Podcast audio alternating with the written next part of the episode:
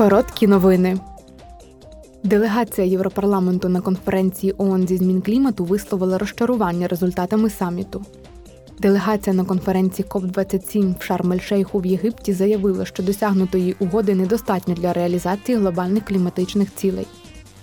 Європарламент також наполягає на ухваленні більш амбітного кліматичного законодавства ЄС і зараз веде переговори з країнами ЄС щодо більш вимогливих цілей до 2030 року, відповідно до пакету законодавчих ініціатив, готові на 55.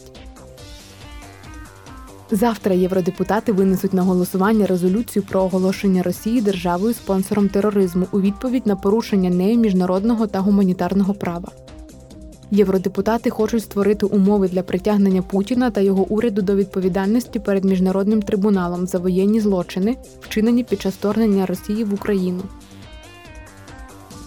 Євродепутати також обговорюватимуть і винесуть на голосування питання допомоги України для задоволення її короткострокових потреб у фінансуванні за допомогою позики у 18 мільярдів євро на 2023 рік.